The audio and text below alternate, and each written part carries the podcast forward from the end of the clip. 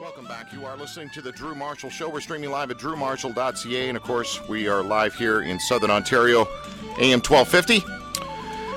They tell us we have 150 countries that tune in to each and every show. It's a little weird. Uh, joining me as co-host today, John McCauley. Or is it fair to say you are a Belfast boy? Yes. I am a Belfast boy, 100%. right. A real Irishman, not a pretend, half baked, you know, Irish Canadian, Irish American. I am 100% Irish. All right. Sorry about your luck. Poet David Whyte grew up with a strong imaginative influence from his Irish mother among the hills and valleys of his father's Yorkshire, you know, uh, home and all that area. Yorkshire. Have you been there? Is it Yorkshire? I've been in Yorkshire. You don't say Yorkshire, do you? Yorkshire. He's the author of eight books, poetry, and four books of prose. And David Whyte holds a degree in marine zoology, honorary degrees from Neumann College, Royal Roads University, has traveled extensively, including living and working as a naturalist guide in the Galapagos Islands. Really? Where do you get? I want that job. He's got some of the best walking trips I've ever seen. You should go. Yeah. I mean, I, I thought the Camino was pretty good. I might. Uh, It would, it, uh, it would be an experience going with David Whyte, I can imagine. To be honest, I don't want to read his bio anymore. It seems like a waste of time. I want to actually speak with David Whyte himself. Ladies and gentlemen, here he is, the one and only. Sir, you are in Boston as we speak. True story? Uh, I am, and very appropriate place to be on St. Patrick's Day. I just was working with the, the old Irish imagination this morning, so Well done. Um, if you get a chance, go to the Black Rose, which used to be called Rasheen's, and uh, they free pour whiskey there. I've never experienced that phenomenon in my life. It was brilliant. Just luckily I'm flying out this afternoon. oh, sorry about your luck. I'll be spared. I'll be spared that. Yeah, great. Where are you off to this afternoon, David? I'm going to one of my homes, which is uh, in uh, the Pacific Northwest of the U.S., what you call the West in Canada, Yes. uh, just below the border there. But uh, my daughter's actually at uh, University of Victoria, so she was born in Vancouver, so strong Canadian connections. Good. Good. Oh. Uh, um, yeah, yeah. Uh, John McCauley, this is David Whyte. Hi, David. Hello, John. How are you?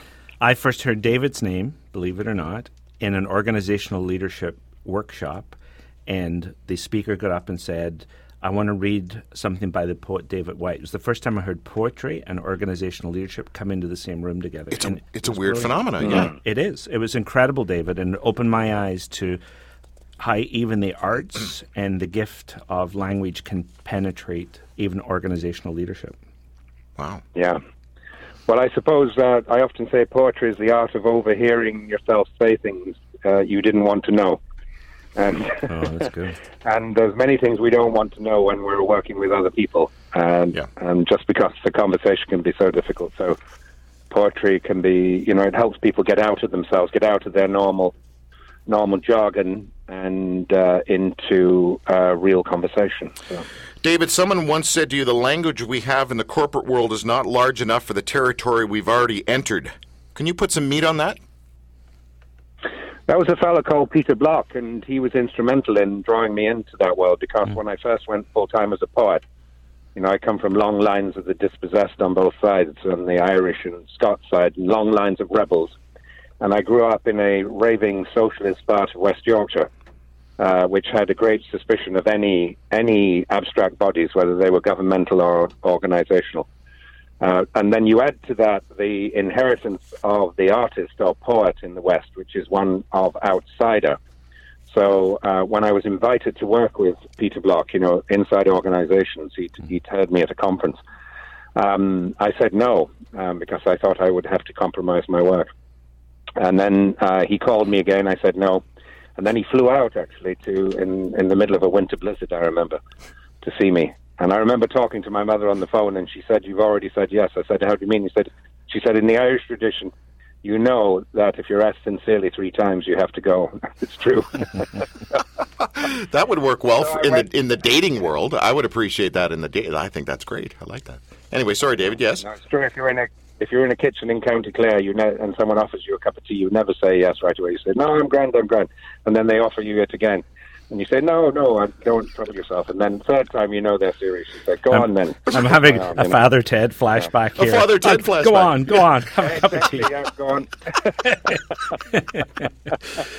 Oh man. Yeah. Well, we're going to chase Well, it. uh, I was thinking of that very kitchen because my my friend's farmhouse in County Clare is the house that they use for the location in Father Ted. Oh wow! So I get to sit in that kitchen all the time, actually. You know, there's only one uh, kitchen I've I really wanted to go to, and that's Mrs. Brown's. Is that bad? Yeah, but it's not. That's the only kitchen I want to go better The Kitchen. Yeah, there's far better kitchens, true. Yeah. You must cringe when you watch that that show, eh, David Whyte? You seem you seem above it all. You know, David. You, tell me you're a real bloke. You know, you just have this air of "Hello, I'm David Whyte." You know, this narrator voice, this poet guy. You take the long trails. You've got the amazing, amazing hair, dude. You have amazing hair. Thank you. well, uh, when I was at the organizational leadership piece, uh, and the first time I heard David's name, one of the women in the audience said, "Well, we don't just go to see his poetry; we go to see David." Yes. So I, I was sitting and I'd never heard of you, David. So I looked you up on on the on the website, and I thought, yeah, I can see Yeah, why they go. yeah. He's a very handsome man. All right, that's enough sucking up to David Whyte. Jeez. I know, terrible. Yeah, It's awkward. I'll never get out, get out of this car the way my head and my hair together. Stop me from imagining it. So, um, okay, the land of Yorkshire and the moors. When was the last time you felt abducted by a hawk that had come down and carried you off? Well, it would be the last time I was on the moors. I've just written a piece called uh, called "A Mind Shaped by Moorland." You know, I grew up in a house that really uh, had a collision between two uh, inheritances. You know, my Irish mother and my Yorkshire father, and uh, two linguistic inheritances too. You know, in my on the mother's side of the house, be Holy Saint Mary and Joseph tonight, and the holy mortal shame of it into the bargain of it, and all the rest. You know, you know, 300 words circling down onto the truth at the end. And uh, you know, my father's Yorkshire. It's a kind of a North dialect, and it's very, very earthy, very down to earth. You know. So on my father's side, I'd hear, "When are you going to get a job?" and I was only I was only four years old at the time, and I was quite a shock. so I really, you know, I grew, really grew up between uh, that kind of lyricism, you know, which actually has its own practicality. I mean, Ireland's all about speaking to the in- unspeakable in our everyday lives, uh, to the uh, to the invisible, minding the invisible.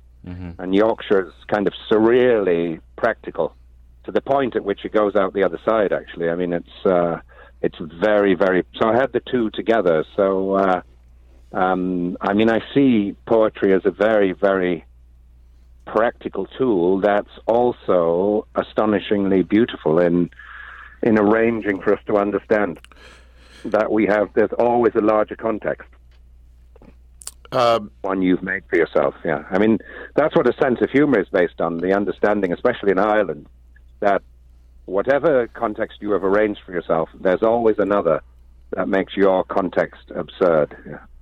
And uh, actually, the directionality of every Irish conversation is based on that dynamic. You is that you try to undermine the very foundation on which the conversation began, and when you've done that, the conversation's been successful yeah. then you know what's going on when you're in the pub in the west of Ireland having a good old chat with the lads, you know?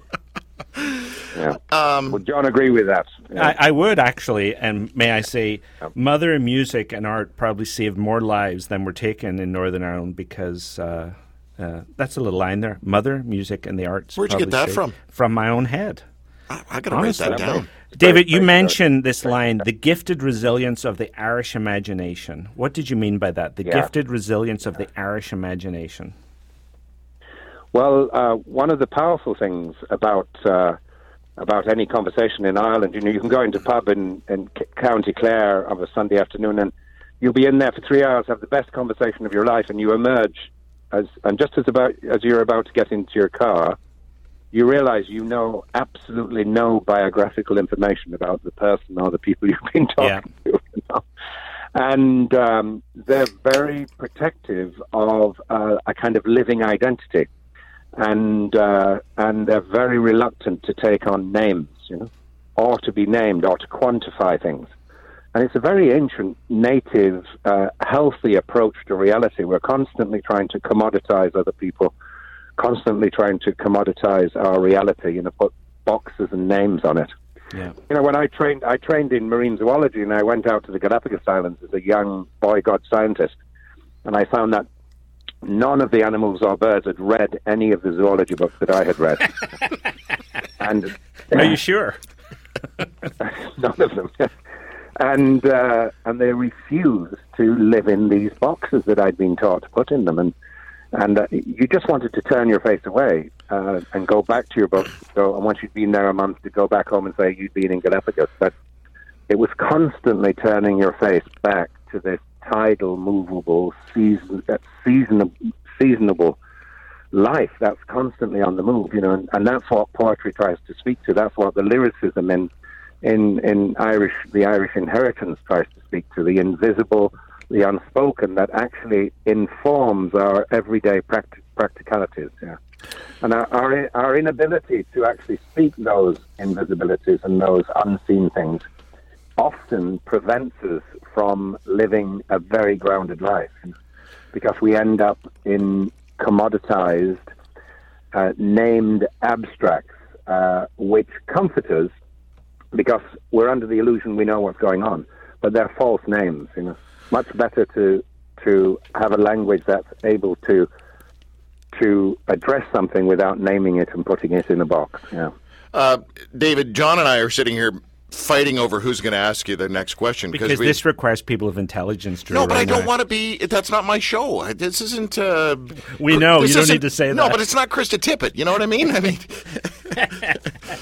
um, listen, I have I have some. Drew Tippett. Yeah, yeah, yeah. I tip something. Um, I've got you. I just have a couple of useless questions I want to ask because you get asked the same stuff all the time, and then you, mm. there's a whole lot of pontification do, yeah. that happens, and then the women swoon, exactly, and then it's just boring. So let's get into this. Go on. Yeah. Um, how many poems can you recite from memory? That's the just real quickly. Can you know how many poems can you recite from memory? More than I can remember and uh, I say that tongue in cheek and uh, seriously. I I have the first lines of all the poems in my iPhone so that I can uh, remember what I remember because you do forget what right. you remember. Okay, is... I think it's over. It's over three hundred now. Yeah. Good night, man. I mean, that's a chick magnet right there. Seriously, right? It's much better than the Ferrari. Although being in a Ferrari and being a poet. And, yes, yeah, doesn't get any better than that.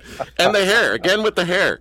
Um, the hair. Is there is there a poem, David, that you regret? Right, or one that every time someone requests you, you know, they, oh, could you please recite this or, re- or read it or whatever, you you just sort of throw up a little in the back of your throat. You're like, oh, please don't ask me to do that one again. Well, um, I don't do requests um, um, really, uh, but there's one line of a poem that's probably one of you know the favorite poems out there. It's uh, it's uh, everyone quotes it and everyone, and it's uh, it's a poem called "Sweet Darkness," and uh, it's not so much that I I don't. Uh, um, I still like the poem. Uh, the last line is uh, last lines are anything or anyone that does not bring you alive is too small for you. Yeah, and uh, that can be. You shouldn't. Um, good poetry shouldn't be open to interpretation. Actually, oh, wow. uh, which is a strange thing to say, considering how much our schools try to do it. But um, uh, you know that last line could equally be written: "You have made too small for you." So often people people use it as a as a, as an excuse um, to give up on people that they love or things that are important in their lives. So it's important, I think, for that last line to have the other resonance too, which is uh, sometimes it takes darkness and the sweet confinement of your aloneness to learn that anything or anyone that does not bring you alive is too small for you.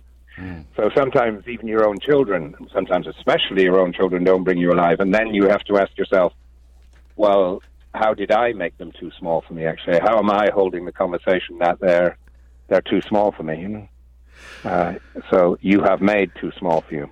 So that's uh, one line I have a little hesitation about. Okay, all right. About it being bandied around the world.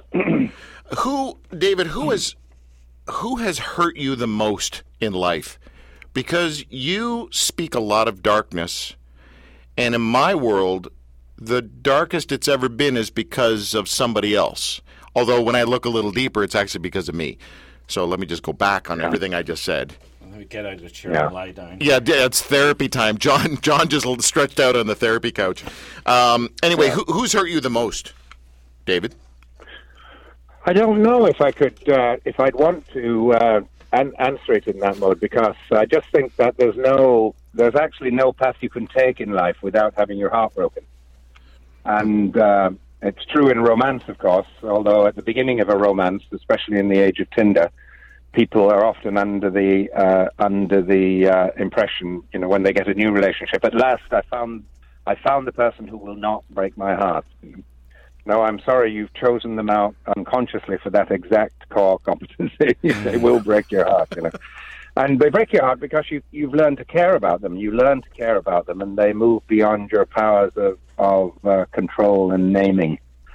And um, and so they break your heart. Yeah. And I often think even the longest marriage has had its heart broken many times just to stay together. Yeah. Mm.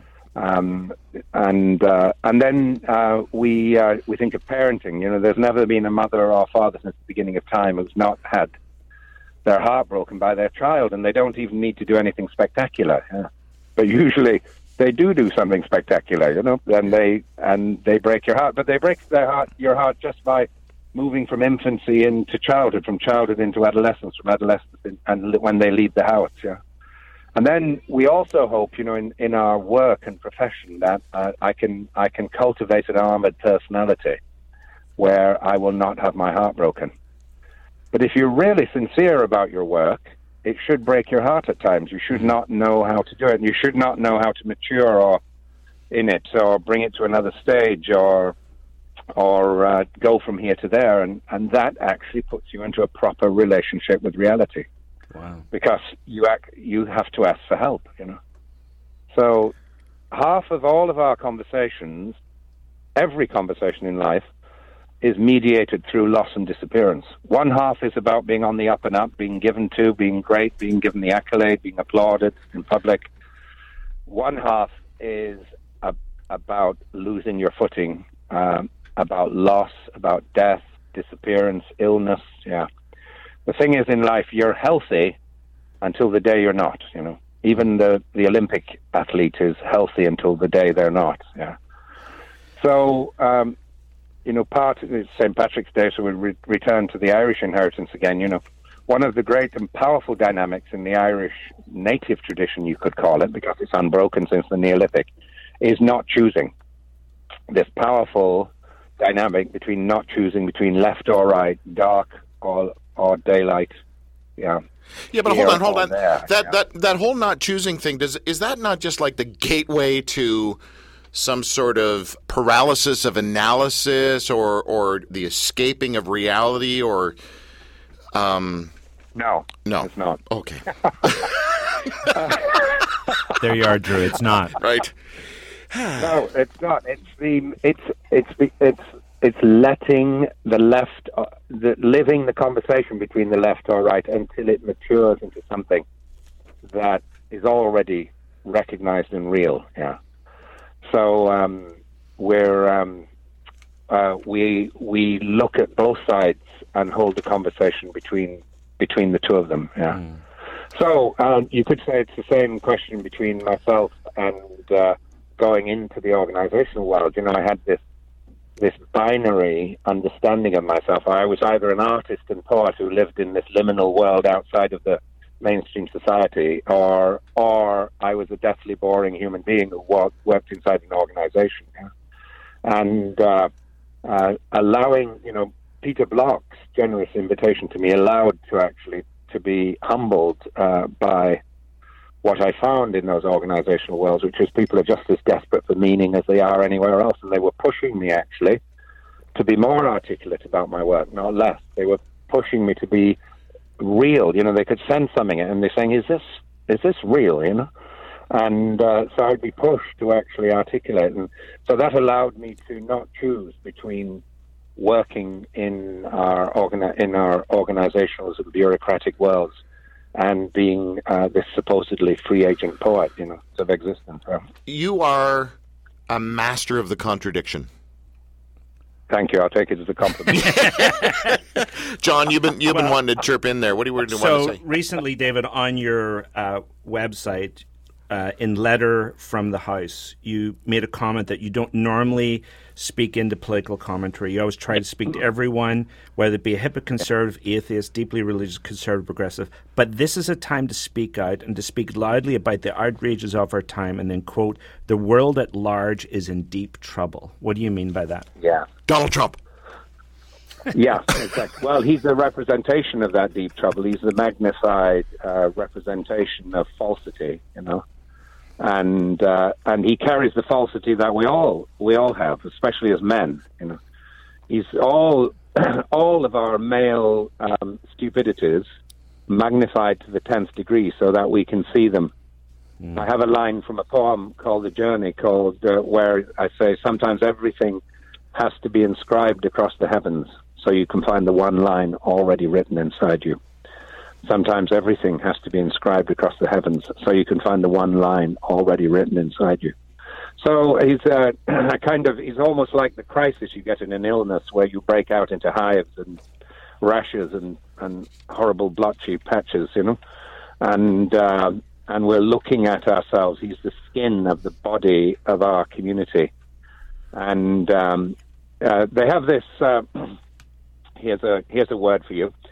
In uh, the ancient Greek world, they use this word enantiodromia. Oh, I named my daughter that.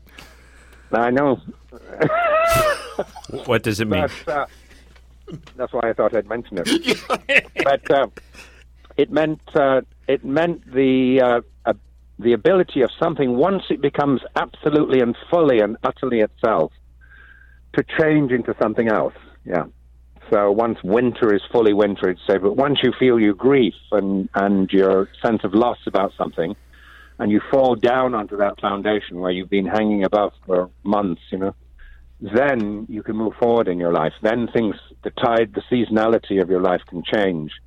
And I, I feel like Trump is that enantiodromia. It's all of our worst aspects, you know, especially the egomania of the masculine psyche um, distilled into its single malt essence. You know. So you know, I never understood anything until you said single yeah. malt. As soon as that's where you dialed in, yeah. John just dialed in at single malt. Um, yeah, well, we bring the Scots in too, so yeah, yeah. So, so, David, one of the ways you're saying to get out of this trouble is to develop courageous conversation, uh, and I think, yeah. is, you yeah. know, so what does that mean? This courageous conversation.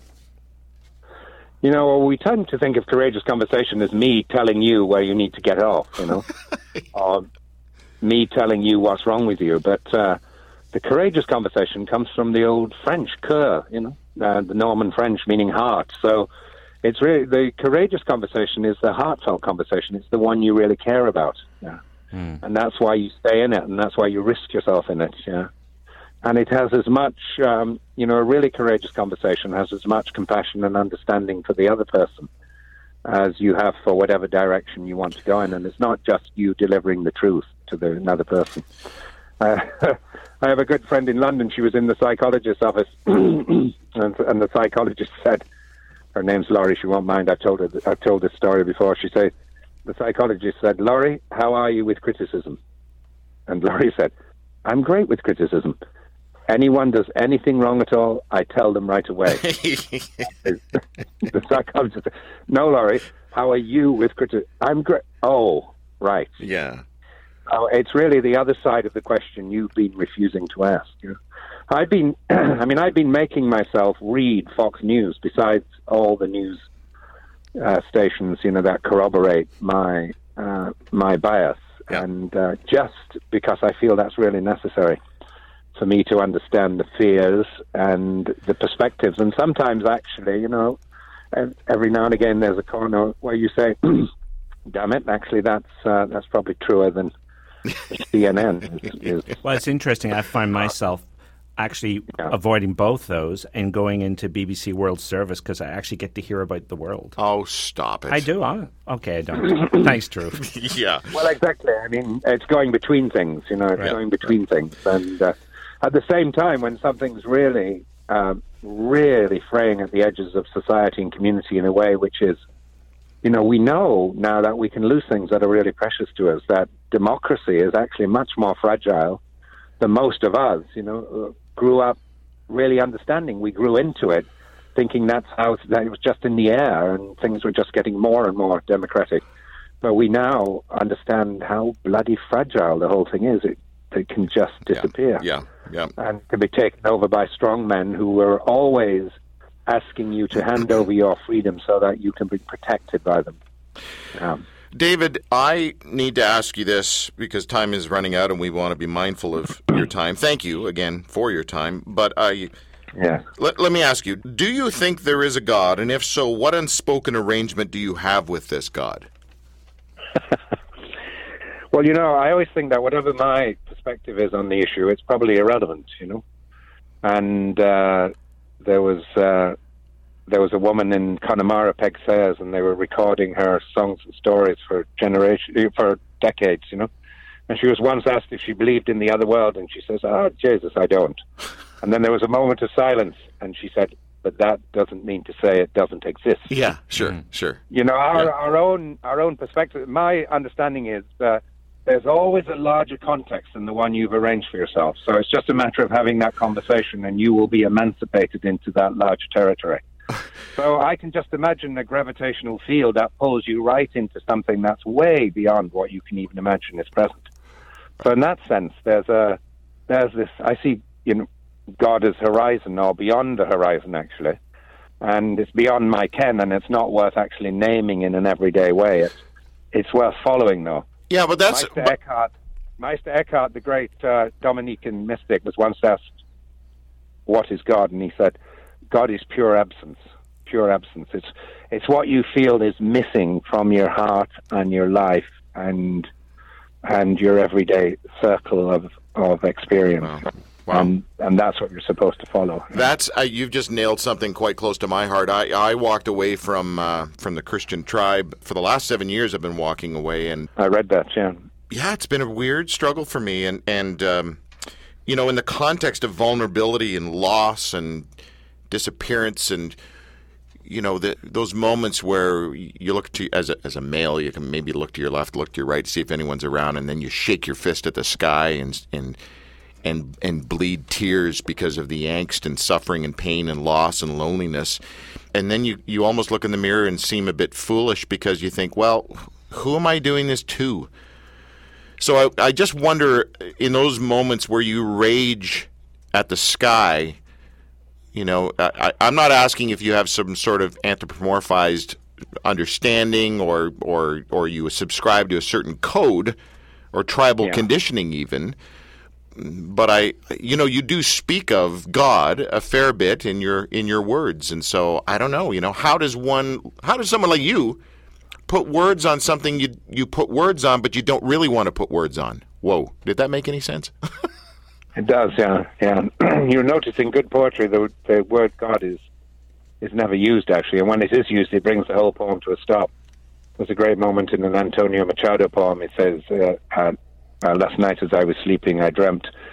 Blessed illusion that there was God here in my heart, and he's gone through this whole series of things that are in his heart, and then he says, "God," you know, and it stops the whole poem, and then it starts again. He says, "Is my soul asleep? Have those beehives that labour by night stopped, and the water wheel of thought is it dry? The cup's empty, wheeling, carrying on its shadows. No, my soul is not asleep. It is awake, wide awake.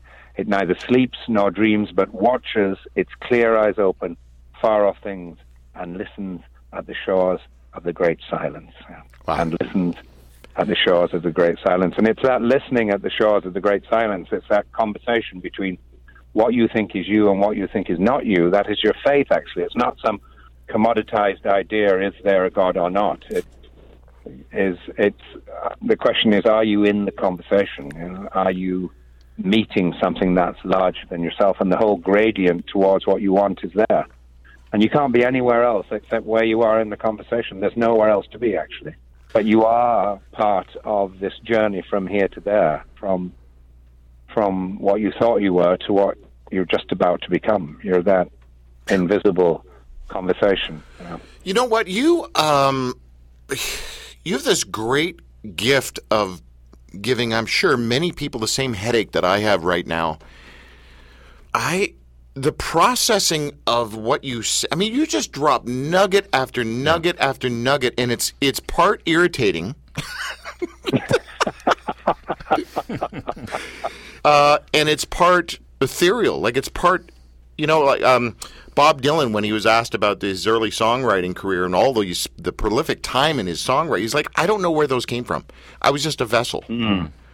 Yeah. Um, so I don't know. That was my way of sucking up to you. Uh, just before we say goodbye, I want the Belfast boy to have his, have the last word, as you Well, usually do. I, I think w- what I love about David's work is it makes you pause and create space. Which, when I was going through becoming a, an executive coach, the whole thing was about getting rid of your own narrative and being fully available and open to your client and create space. And so, David's poems, I think, create space. So, David, if someone was to begin getting into David Whyte, which book would you suggest that that they start? Because you have several books. Which one would be a good place to start? well, hold on. Can I vote first? Sure. David, I know he asked you, but I, it's called the Drew Marshall Show.